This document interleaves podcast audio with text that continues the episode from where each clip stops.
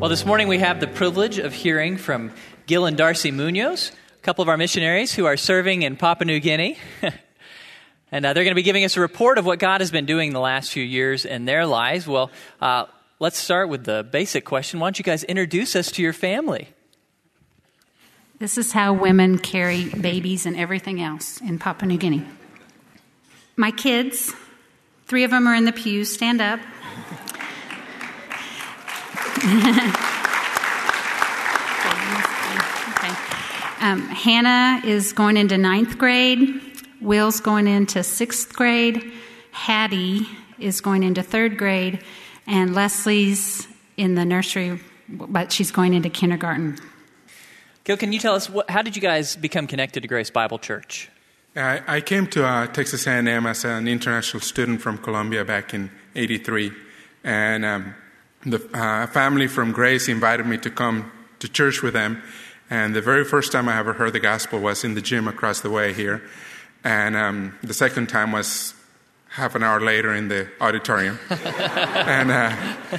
and 6 months later I came to know the Lord in the home of this family, and it was here that the Lord called me to missions through this church. I baptized Darcy across the way, and the church sent us out as missionaries with Wycliffe Bible translators 10 years ago. Gil, can you tell us a little bit about what your ministry has looked like in Papua New Guinea over the last few years and what you're doing back here in the States? Yeah, in Papua New Guinea, I was leading a small group of missionaries. In Papua New Guinea, there are 800 languages, and 150 of those we've translated the scriptures into those languages. We're currently working in about 150 more. There's another 300 that will need a translation, but we just simply don't have the translators. So a lot of Papua New Guineans are coming to us and saying, if you cannot translate for us, then we will translate, but please help us, show us how. And so I was in charge of making sure that happened, that we would connect with these Papua New Guineans and equip them, train them, help them out to translate the Bible into their own languages. And I was working with 4 language groups. But I've never had the translator to be the training to be a Bible translator. So Wycliffe has asked me during this furlough to pursue training in linguistics, and I'm doing a master's in linguistics and exegesis. Well, Darcy, can you share a little bit with us about your ministry to the children of Papua New Guinea? First of all, I'd like to say before we went overseas, we spent 10 years in this community, and some of you are the parents of kids like Daniel Peruvian, who was one of my students when he was about this tall. So God has really helped me to get my teaching underway here. And then when we went overseas, I plugged into the schools my kids were attending. And then when I had spare time, I got to go to villages like you see in this picture, and God helped me to develop a Bible curriculum for poor children and teachers who don't have glue, paper, scissors, or pictures. This curriculum highlights crafts and games for teaching the whole Bible on a timeline. Crafts and games using only bush materials. Now you can see me wearing my Aggie shirt. But I'm not an Aggie. I'm really from Kansas. But I love this community. And I would teach teachers how I would lead lessons of the whole Bible on a timeline. And then 2 hours later, these teachers would actually stand in front of the kids and redo, 100 kids, and redo these bushcraft and games. Afterwards, one such teacher said to me, "Darcy, you have removed from us our excuse that we can't teach the Bible to kids because we don't have the supplies. God has given us everything we need here in His creation." Well, Gil, can you give us an example of how God is at work in the tribes of Papua New Guinea? One of the language groups that I work with is the Usurufa. You see here in that picture, you see the translators for the Usurufa. But when I first started working with them, there were only 2 of these men were part of the translation team. And so we asked the leaders of the Usurufa to send us a 3rd, and they sent this man named Sivini. And he started working. We were going through some training. They were translating Genesis 1 through 4. And what we didn't know about this man is that he was the fight chief of the Usurufa. And he was personally responsible for the deaths of hundreds of their enemies. He was known as a ruthless and efficient killer. And there are a small group, about 2,000 people, but Their neighbors are large groups, and yet they survive because of his ruthlessness. As we were translating Genesis 4, the story of Cain and Abel, and as Sivini started seeing the word, he tells us that as he saw the words turn into his language, where God comes and tells Cain, the blood of your brother is calling to me from the ground, he said he felt literally like a spear had gone in his side, and that God was saying to him, the blood of all the people you have killed is calling to me from the ground. And at a worship time, hardly able to walk because of the pain, he went forward and he accepted the Lord. After that, he went back to his village and started preaching the gospel and sharing his testimony, not only with his own people, but also with the surrounding people groups. And the next time that we went to visit them, we found out that every day he was having his village get up between 4 and 5 in the morning and spend the first 2 hours in prayer and Bible study. And it didn't stop there. The Lord just kept doing incredible things through what he had done in Sivini's life. That's amazing. Well, how can we be praying for you guys' family and your ministry? First of all, I'd like to quote this verse, Ephesians 6:12, that says, "For our struggle is not against flesh and blood, but against rulers, against powers, against world forces of this darkness, against spiritual forces of wickedness in the heavenly places." And so we have a prayer card. We'd love you to pray for us.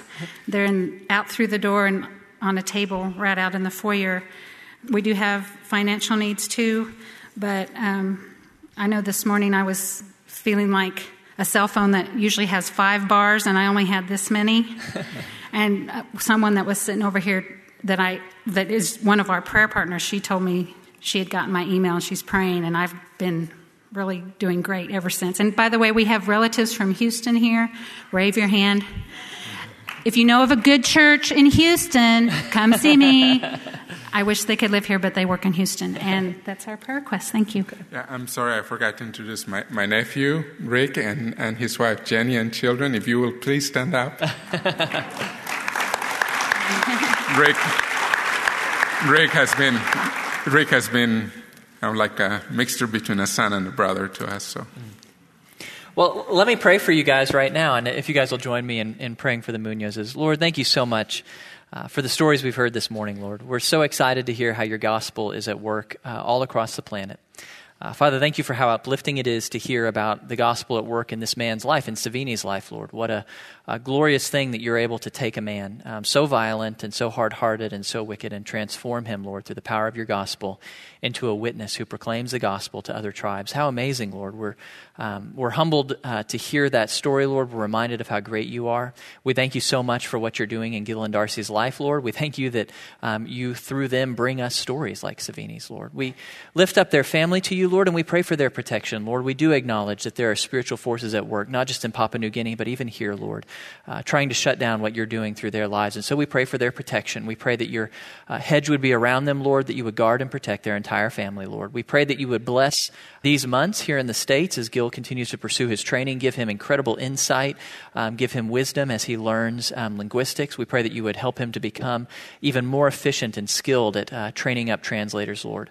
We pray that you would bless their work, Lord. How exciting it is to hear about your word being made available in these languages. It's exciting to hear about Darcy's ministry to the children, Lord. We pray that you would continue to just enlarge the opportunities that they have to serve you in Papua New Guinea. Thank you so much for what you're doing, Lord. We lift all this up to you in the name of your son, Jesus, who makes it all possible. In his name we pray. Amen. Thank you, guys. All right, well, you can turn to Jonah chapter 3. We're going to continue the book of Jonah this morning. It was a little bit ironic sitting down with Gil and Darcy this week and talking to them about their ministry and hearing about Sivini and thinking, wow, there's my illustration. There's my sermon right there. So you guys really, really blessed me with his story. What a remarkable story. Here you've got a guy who is violent, who is wicked. It was real interesting, the word that Gil used. He was an efficient killer. Murder was nothing for him. Murder was business. He was efficient at it. He was skilled at it. Didn't even make him blink to go kill someone. An efficient killer, known by all the tribes around him as a brutal and violent man. How amazing that this guy hears the gospel, believes the gospel, is transformed by the gospel, and becomes a bold witness for Jesus Christ. Now, in reality, the story of Sivini is really not about Sivini at all. Sivini is not the hero of his own story. Who's the hero of that story? Well, God is. God is the hero of Savini's story. Who but God could work? I mean, think about how crazy this is. You got this brutal, ruthless murderer, and someone invites him to be part of the translating committee for the Bible. Like, how does that happen? Who does that? Who thinks, let's put the ruthless guy on that translating committee? Well, somehow God works it out, and then they just happen to be going through Genesis chapter 4, and then he just happens to make the Cain-Abel connection. I mean, this is God at work in this guy's life, and you really got to go to the potluck, the lunch that they're doing in a couple weeks, because there's more to Savini's story. As he goes out and shares the gospel, Gil mentioned that, he's not going to friendly tribes. He's going to the villages of the people he killed. He is going and sharing with their children, whose parents he killed, about the gospel of Jesus Christ. He's laying down his weapons and coming in peace with the gospel of hope. What an incredible story. There is no explanation for Savini's story other than that God is awesome, that God has limitless grace, that there is no limit to the power of God's grace to reach and call and transform wicked people.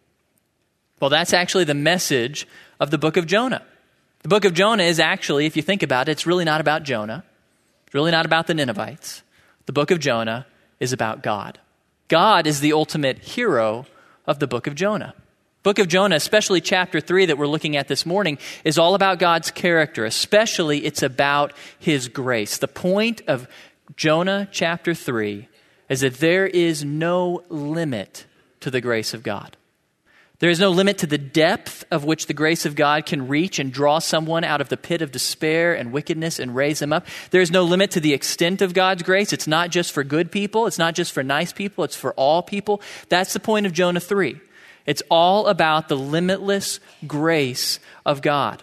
Now, just to review for you where we've been in the last couple weeks, we saw in chapters 1 and 2 that God was at work in Jonah's life. He called Jonah to go to the city of Nineveh. Jonah ran away. He went in the opposite direction as far as he could.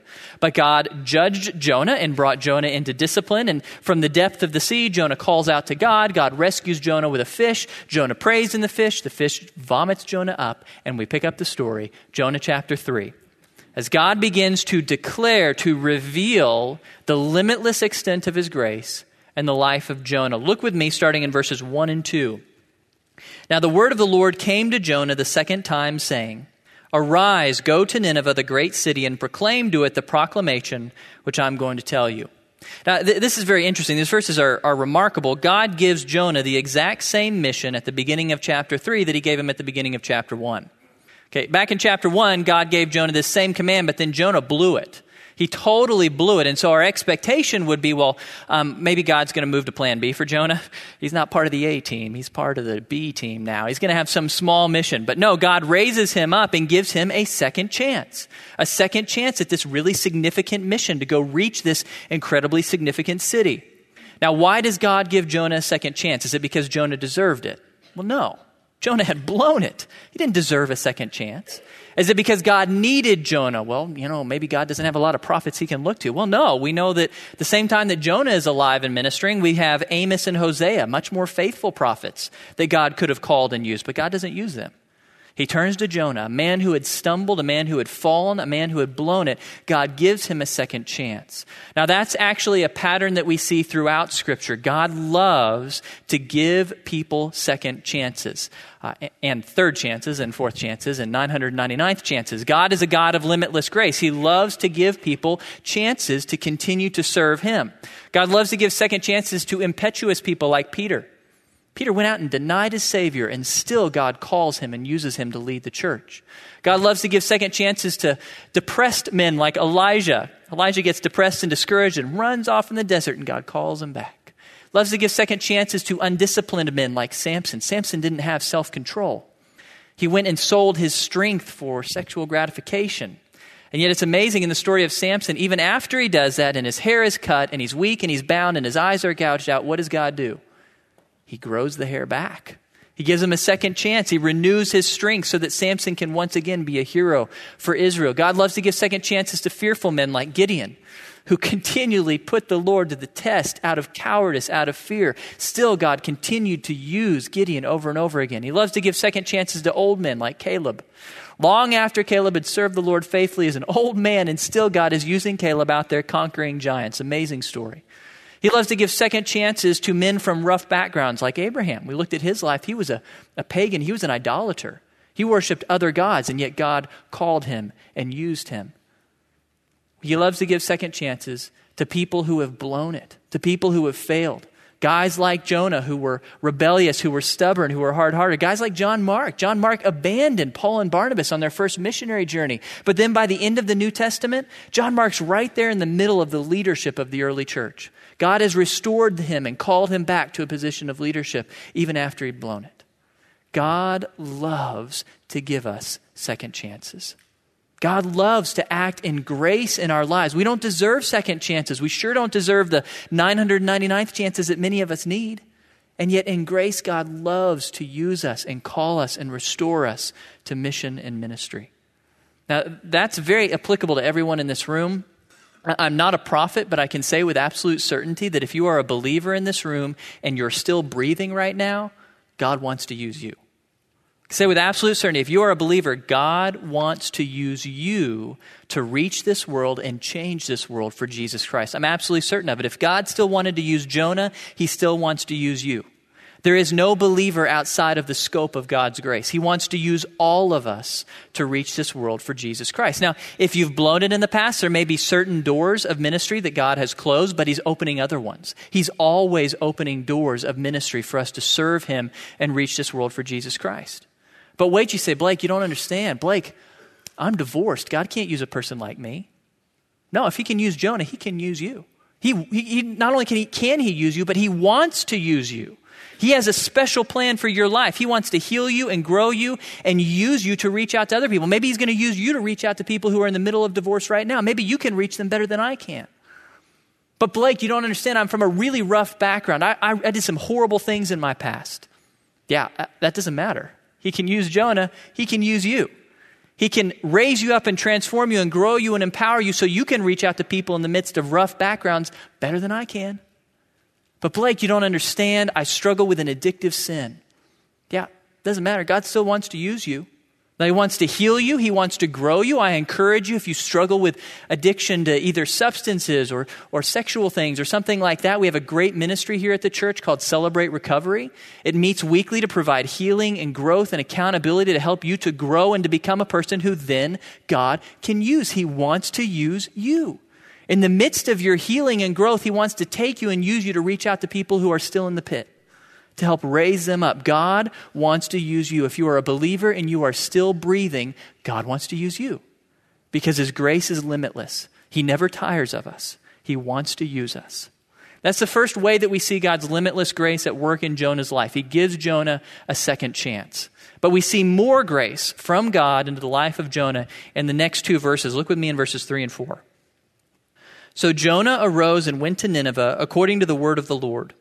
Now Nineveh was an exceedingly great city, a 3 days' walk.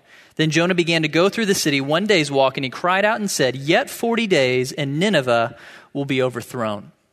Okay, it's hard to grasp the significance of these verses without a little bit of background. See, what Jonah is doing in going into Nineveh and declaring this word that, hey, you're about to be overthrown, you don't realize how risky this is. See, Nineveh, the Assyrians, were the enemies of Israel. Jonah is willingly going into enemy territory and telling them bad news, telling them an unpopular message. You're about to be wiped out. Now, actually, the Assyrians aren't just any enemy of Israel. They're not just any enemy. They're actually one of the most, if not the most violent people we have record of.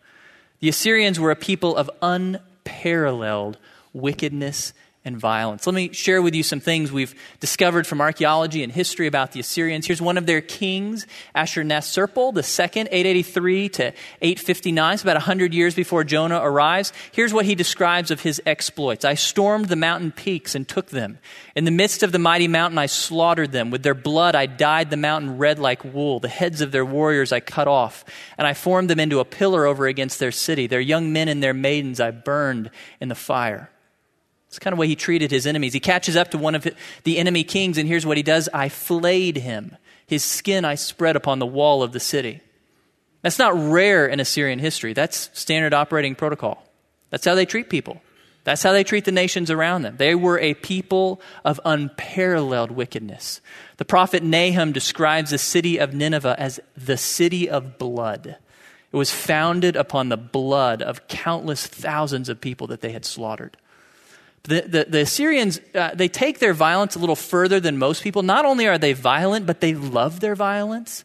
They celebrated their violence. They made sure that everyone would know how violent they were. They took great pains to inscribe blocks of stones with the details of their exploits. They loved to stoke their pride by reflecting on how powerful and mighty and violent they were. Hear the words of one of their kings, Ashurshaddon. I am powerful. I am all powerful. I am a hero. I am gigantic. I am colossal. I am honored. I am magnified. I am without equal among all kings. The chosen one of Ashur, Nabu, and Marduk. This guy's such a jerk. Can you believe this? He's violent. He's extending his kingdom through murder and slaughter of innocent people. And then he says, you know what? I feel no remorse over that. In fact, I'm going to commission a guy to inscribe my deeds on stone so everyone for all time will know how great I am. They celebrated their violence. They were an unprecedentedly wicked people. Man, going to Nineveh, I'll take going to Iran, North Korea, southern Afghanistan, Sudan. I'll take that any day of the week compared to going to Assyria. There's no place on the face of the earth that is more dangerous for you to go to today than it would have been to go to Assyria when Jonah did. I don't know that we have records of any people that are more violent than them in the ancient world. Incredibly violent people, incredibly dangerous people, and yet Jonah marches willingly into the midst of their city and proclaims a message of doom to them. Jonah, no arms, no he has no weapons with him, he has no army with him. He willingly walks in the middle of the city and says, "You're all doomed. 40 days and you're overthrown." What we're meant to see in this verse is the depth of transformation that God has worked in the life of Jonah. The grace of God has so taken hold of Jonah and transformed Jonah that the rebellious prophet of chapter 1 is now the mighty, bold witness for God. This is Jonah's heroic moment. If you've read the rest of the book, you know it kind of goes downhill from here. Jonah doesn't look better at the end of the book. This is his shining moment. This is Jonah the hero. The rebel prophet is now a willing, bold witness for God, marching into the heart of enemy territory, an incredibly dangerous city, and declaring a dangerous message. At risk of life and limb, he willingly obeys the Lord, walking into the city. That's how deep God's grace is. It can get hold of a man who had stumbled, who had been unfaithful, who had fallen, and raise him up and turn him into an incredible hero, who willingly, boldly, courageously declares the word of the Lord to a people bent on his death. That's the story of the book of Jonah, God's limitless grace at work in people's lives. In Jonah's life, God is showing grace to someone who belongs to him. Jonah belongs to God. He believes in Yahweh. He follows Yahweh. So Jonah's story is God's limitless grace to his own people. But as the rest of the chapter will reveal, God is not interested in just showing grace to his own people. He wants to show grace to all of mankind, even to the most unlikely of us, even to a city as wicked and violent as Nineveh. That's where the story goes next. God's limitless grace shown to the Ninevites. Let's set the scene again by reviewing a couple of those verses, verses 3 and 4. So Jonah arose and went to Nineveh according to the word of the Lord. Now Nineveh was an exceedingly great city, a 3 days walk. The author goes to a lot of trouble in this book to help us understand how huge Nineveh is, not just in size, but in importance. It's a very significant city, a capital type city. It's literally a 3-day journey city, meaning that if you want to proclaim a message in this city, you have to spend 3 days. It takes you 3 days to visit all the precincts of this city and declare your message. So it's a huge city. Jonah goes to this city and he begins to declare, yet 40 days and Nineveh will be overthrown. It's an 8-word prophecy, very, very short prophecy, 8 words of doom. That's all that Jonah says. There's just these 8 words. He declares it to a city that was violent, powerful, arrogant. What do they do? Well, look with me, starting in the next verse, verse 5. Then the people of Nineveh believed in God, and they called a fast and put on sackcloth from the greatest to the least of them. When the word reached the king of Nineveh, he arose from his throne, laid aside his robe from him, covered himself with sackcloth, and sat on the ashes. He issued a proclamation, and it said, "In Nineveh, by the decree of the king and his nobles, do not let man, beast, herd, or flock taste a thing. Do not let them eat or drink water, but both man and beast must be covered with sackcloth, and let them call on God earnestly, that each may turn from his wicked way and from the violence which is in his hands." Jonah's three-day ministry begins. He gets into the first day, and the Ninevites co-op him. There's no record of day 2 or 3. We don't have any record because they weren't needed. Jonah begins to declare this message, and before he can even make his way through the city, the Ninevites start sharing it with one another, and before you know it, they're all on the knees in a mass act of repentance before the Lord. Now, let's walk through this story of repentance. Let's look at the details here. Brian shared, I believe, last week about the idea of repentance. It's to turn. You turn away from one thing and head the opposite direction. That's what the Ninevites do. They repent. Let's look at what God tells us about their repentance. It begins with belief. Verse 5, the people of Nineveh believed in God. Now, it's significant here, the name God in Hebrew here is not Yahweh. It's not the name of the God of Israel, the name that the Israelites call God. It's Elohim, the general word that all people use for a great God. Okay, the Ninevites were pagans. They were pantheists. They believed in tons of gods, or polytheists. I don't think they stopped believing in lots of gods because Jonah doesn't tell them. It's Yahweh doing this. He's the only God. He doesn't give them that information. The Ninevites believe there's lots of gods, and among them there is a great God who is this guy's God, Jonah's God, and he's going to wipe us out. That's what they're actually believing. This is not a story about the individual salvation of Ninevites. It's not a story about individual Ninevites getting a relationship with God and going to heaven. That might have happened, but that's not what this story is about. This story is about the mass repentance, the mass belief of the entire city that the message of Jonah was true. The whole city believes this guy's right. There is a great God who is angry with us. In 40 days, he's going to wipe us out. That's what they're believing, the message of Jonah. That belief motivates them towards contrition and humility. That's where their repentance turns next. They believe the message of Jonah, and they respond in contrition and humility. They fall on their knees before God. Now, the way that you expressed humility before God in the ancient world was, number one, fasting. You withheld food from yourself. God is the one who gives food. You don't let yourself partake of his gift. You set yourself in humility before him. So they fast. They also clothe themselves in sackcloth. That's the roughest of fabrics from the ancient world. It was usually made of goat hair. It was the clothing of prisoners and slaves. So they take off their fancy clothing. Nineveh was a rich city. They take it off and they put on the clothing of prisoners and slaves. Why are they doing that? Because they are demonstrating to God and to one another, we are as prisoners and slaves before Elohim. It would be like us putting on the neon jumpsuits of a prisoner. That's what they're doing. They're putting on a jumpsuit to identify themselves. I am as a prisoner before you. You are great, I am not. This is an incredible act of humility before them. What's actually most incredible is it goes all the way up to the king. That's rare. Kings were insulated from the concerns of their people. Kings were powerful. They lived in palaces. They had all the food they wanted. This king steps off his throne, removes his clothes, puts on ashcloth, and he actually sits in ashes. He takes it even a step further. That was a further sign of humility. He's throwing ashes on his head to show that my life is as burnt up before you, God. I am nothing compared to you. The people respond in contrition and humility. But they go further than that. You'll notice the proclamation of the king, he also includes in their repentance a change in behavior. Let every man turn from his wicked way and from the violence which is in his hands. Now, it's interesting here. I don't know if you noticed, Jonah never told them what they'd done wrong, does he? He just says 40 days and you're wiped out. He didn't need to tell them what they'd done wrong. The king knows what he's done wrong. He knows it's their wickedness and their violence. This is a good reminder to us that all human beings are given by God a conscience, a moral compass of right and wrong. Jonah didn't need to tell the Ninevites what they'd done wrong. They knew. Now, it had been that they were so powerful that they celebrated what they'd done wrong. But now God was catching up with them.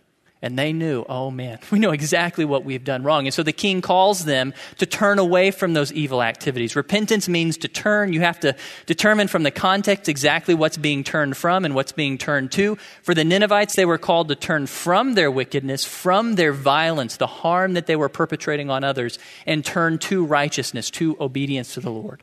They're called to turn away from wickedness and violence towards God. And they do that. There's this mass change of behavior among the Ninevites. Their repentance is incredibly genuine. You'll notice also this act of mass repentance. It's urgent and it's extensive. They immediately send out this proclamation. They shut down the city. They shut down business. They get on their knees. They clothe themselves in sackcloth and they pray before God. It's urgent. They're before God. They know our time has come. We have to get before God right now. There's not a moment to waste. It's extensive too. Did you notice that they clothe their animals in sackcloth? You ever wonder about that? When I sin, when I blow it, I'm not thinking, well, I should go get my cat, Maggie, and I should put her in a bag, and I should bring her in, you know, into my room with me as I'm bowing before the Lord. I should force her on her knees and, you know, include her in my repentance before the Lord. I don't really think like that. It seems silly to me. Why are they doing that? Well, they're doing that to demonstrate to God the utter extent of their repentance, of their sorrow. They're saying, God, we hold nothing back from you. Even our livestock we place before you. Everything we place before you. We know we're in the wrong. We hold nothing back. They're demonstrating the extent of their sorrow over their sin. Final thing I want you to notice about this act of repentance. It was predicated upon hope. Look at verse 9. Who knows, God may turn and relent and withdraw his burning anger so that we will not perish. They're hoping, oh, please, please let it be that this great God, Elohim, that he would see our repentance and he would withdraw his anger. He would turn from the harm he was going to cause us. Now, fortunately for the Ninevites, that's exactly what God does. Look at verse 10. When God saw their deeds, that they turned from their wicked way, then God relented concerning the calamity which he had declared he would bring upon them, and he did not do it. It's really interesting in Hebrew, the word play here. It literally says, if you translate it in English, they turned from the harm they were causing others. And as a result, God turned from the harm he was going to cause them. It's direct parallel. They turn from harm towards others. God turns from harm towards them. In response to their repentance, in response to their change of behavior, God takes away his wrath, his judgment that he was going to pour upon them. Now, why does God do that? Did they deserve to be spared? Was God obligated to spare them because of their repentance? Well, no. A few days of repentance, that doesn't make up for the hundreds of thousands of people they had slaughtered in cold blood. No, they didn't deserve to be spared. God spared them out of grace. God wants to use the Ninevites as an example of his limitless grace. He can shower grace upon a people who have slaughtered hundreds of thousands. He loves them and wants to show them grace. God is demonstrating in action the truth of some passages we encounter in the Old Testament. Isaiah 30:18. Therefore the Lord longs to be gracious to you, and therefore he waits on high to have compassion on you. For the Lord is a God of justice. How blessed are all those who long for him. This verse is telling us that God sits in heaven longing, hoping to be able to show grace and mercy to the most wicked people on the planet. Is that how you see God? I know for myself, I often think of God just can't wait to judge the wicked of this earth. No. What God longs for is grace. What he longs for is to show mercy and compassion to those who don't deserve it. He longed to give grace to the Ninevites. Even with how wicked they were, what he wanted was grace. That's made even more explicit in Ezekiel 33. Say to them, as I live, declares the Lord, I take no pleasure in the death of the wicked, but rather that the wicked turn from his way and live. Turn back from your evil ways. If anyone deserved to die, to be wiped out, it was the Ninevites. They had slaughtered hundreds of thousands and wrote songs about it. They were so excited for their wickedness. And yet God longs to bless them, longs to turn them to obedience, longs to draw them to himself. He is a God of limitless grace. God loves to give grace. His preference is always grace. I don't know if you realize that. God's preference is never wrath. He does not enjoy judging people with wrath. He does not enjoy pushing the smite button. It's not what God longs to do. He loves giving grace. He loves showering grace upon those who don't deserve it. And so we see God at work in grace among the Ninevites. He looks down from heaven and he sees their repentance. He sees their belief and their genuine contrition and humility and their change of behavior. And in response, he chooses not to fulfill the words of the prophecy. Now, I'm going to pause for a moment. Some of you may not have caught the words that I just said. Some of you, the words I just said actually may sound a little bit like heresy. God looks down from heaven and he sees what these people do and he chooses not to fulfill the words of his own prophecy. Wait a minute, I thought prophecy always comes true. I thought when God tells us what's going to happen in the future, it always comes true. Well, but when we look at chapter 3 of the book of Jonah, what does Jonah say? Yet 40 days in Nineveh will be overthrown. There's no conditions. There's no but. He says it's going to be overthrown in 40 days. Guess what? 40 days later, Nineveh was still standing. Nineveh was not destroyed. God did not execute this judgment that he promised upon Nineveh. What's going on here? Was Jonah lying? Was Jonah mistaken? Well, no. Jonah 3 is actually a really, really good example to us of the reality that there are two types of prophecy in Scripture. As you read your Bibles, you will come across two different types of prophecy, and it's important to understand the difference. Often when you're reading your Bible, you will come across the first type of prophecy, simple declarations by God of the unchangeable future. God simply declares that this is what's going to happen, nothing's going to change it. An example, God declares to Abraham, your descendants are going to be slaves in Egypt for 430 years. It's unchangeable. Doesn't matter how righteous they are. Doesn't matter how wicked they are. They're going to be in Egypt for 430 years. Nothing they can do about it. Another example, the Old Testament declares to us the Messiah will be born in Bethlehem. Guess what? That's unchangeable. That's unavoidable. Doesn't matter how righteous the city of Bethlehem was. The Messiah was going to be born there. Much of prophecy in your Bibles is God simply declaring unchangeable truth about the future. But that's not what's going on in the book of Jonah. There's a second type of prophecy. Prophecy that is a declaration by God of what will happen if things remain unchanged.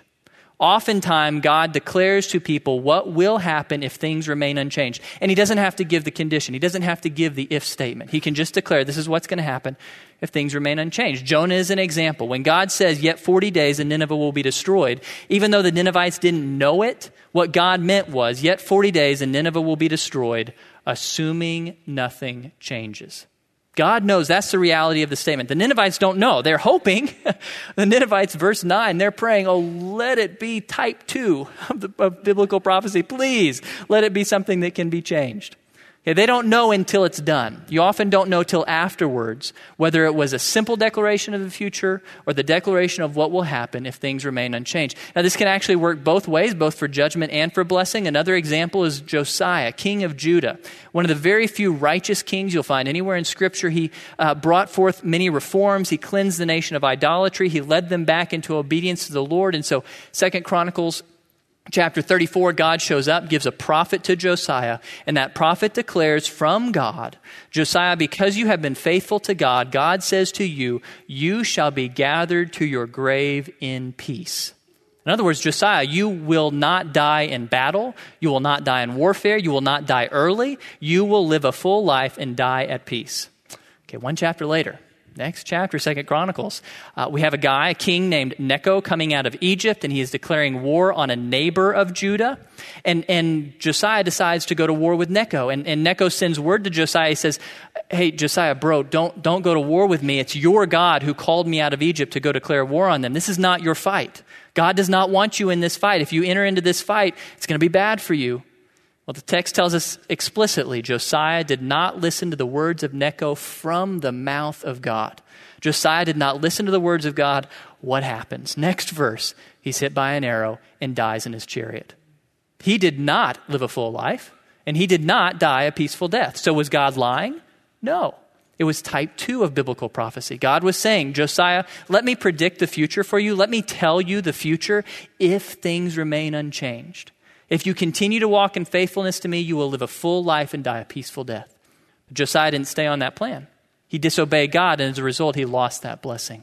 Now, Jeremiah, another prophet of the Old Testament, actually explains what's going on in these prophecies like what we see in Jonah.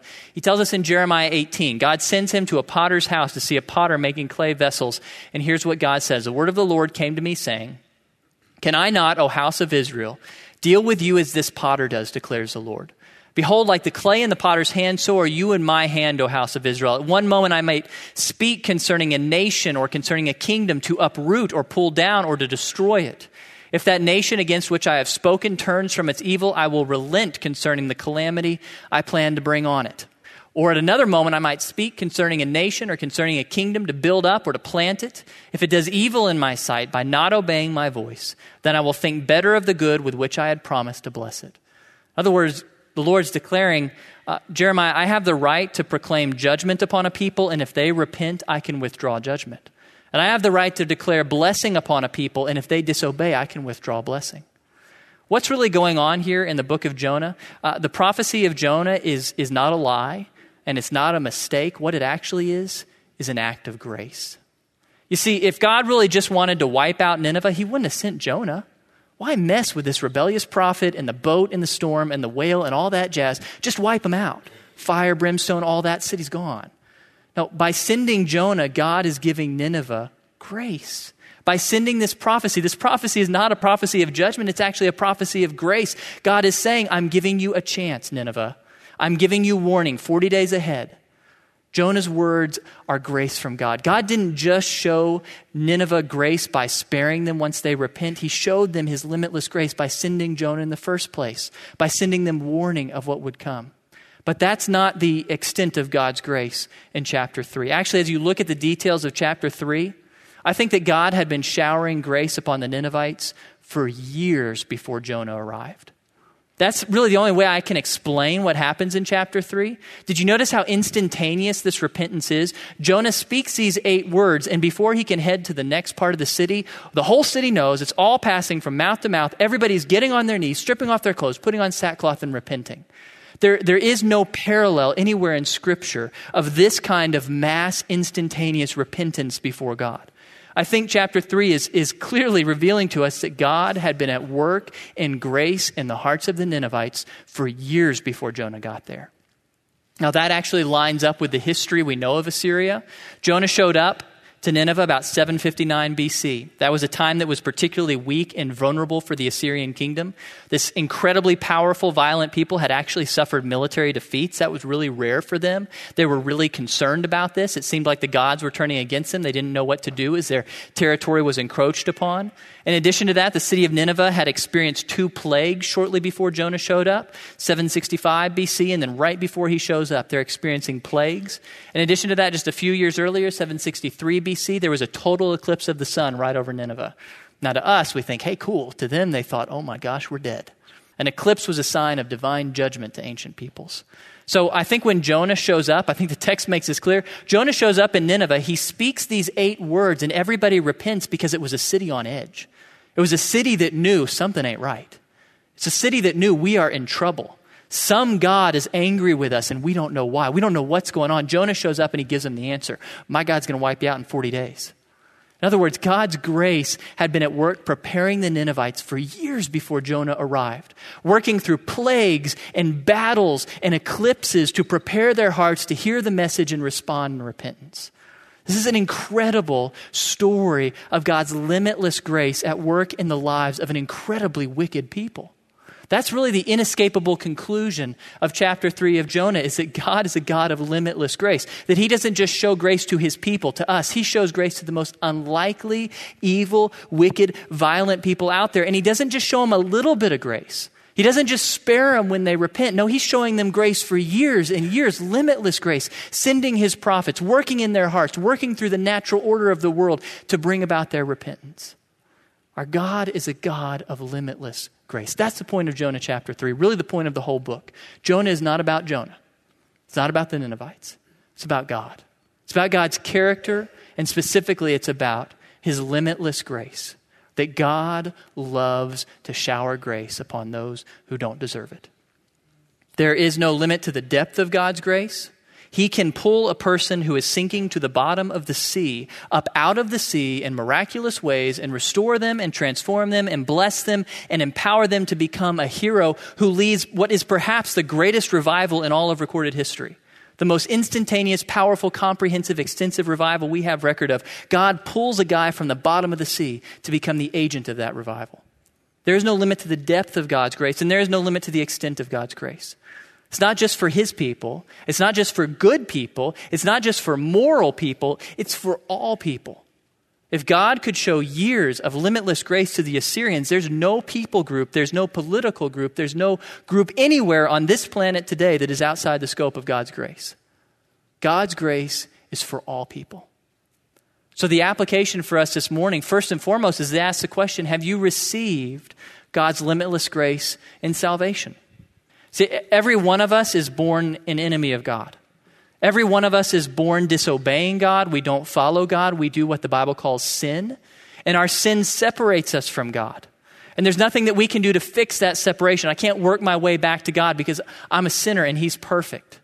But in grace, God sent his own son, Jesus Christ, to live and walk among us, to live a perfect life, and then to hang on the cross and take upon himself all of our sins and die in our place. Jesus is the point at which God's justice and grace are fully satisfied, are brought together. God's justice is satisfied in his death so that God can now extend grace to all of us. Fortunately, though, sin and death couldn't hold Jesus down. He rose from the dead 3 days later, and now he offers to all human beings, even the worst of human beings, the infinite grace of God if they will simply receive it. That's all you have to do is simply receive it. Simply believe that Jesus died for your sins and rose from the dead, and God's grace covers you. He gives you a relationship for this life, for the next life, that you can never lose.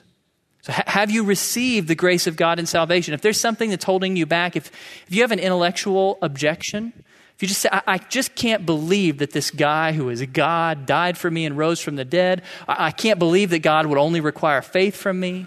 Or maybe you have something in your past that's holding you back. If there's something that's holding you back, please come talk to me or someone else here this morning. There's nothing more important that you will ever do than receive the grace of God.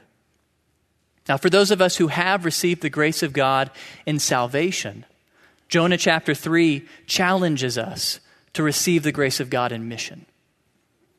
Do you realize that God wants to use every believer to reach the world for Jesus Christ? He has a unique mission for every one of us. The basics are the same. Every one of us has the goal of reaching the world for Jesus Christ. That's the same for all of us, but the details are unique for every one of us. Every one of us has unique abilities, gifts, experiences, temperament that allows us to reach a unique segment of this world in a unique way for the gospel of Jesus Christ.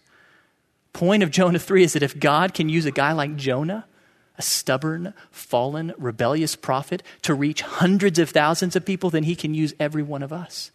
God wants to use you. If you are a believer and you are still breathing, then God wants to use you to reach this world for Jesus Christ in some unique, eternally significant way. The challenge of Jonah is, do you believe it? Will you take Jonah 3 on faith? Will you believe that God's grace is without limit?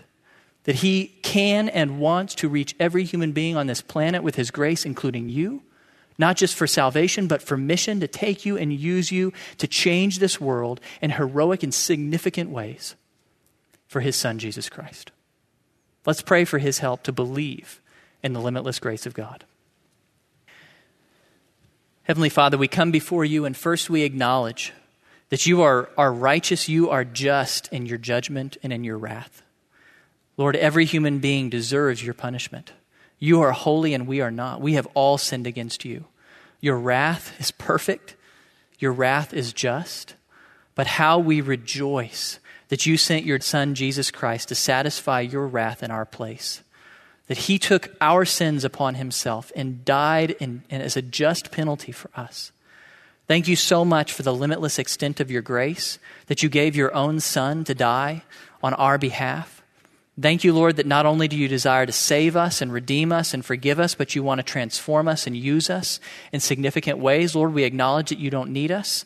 Just like Jonah, there were better ways, there were easier ways that you could have accomplished your will, but you love to use fallen people like us. How we praise you and thank you for that.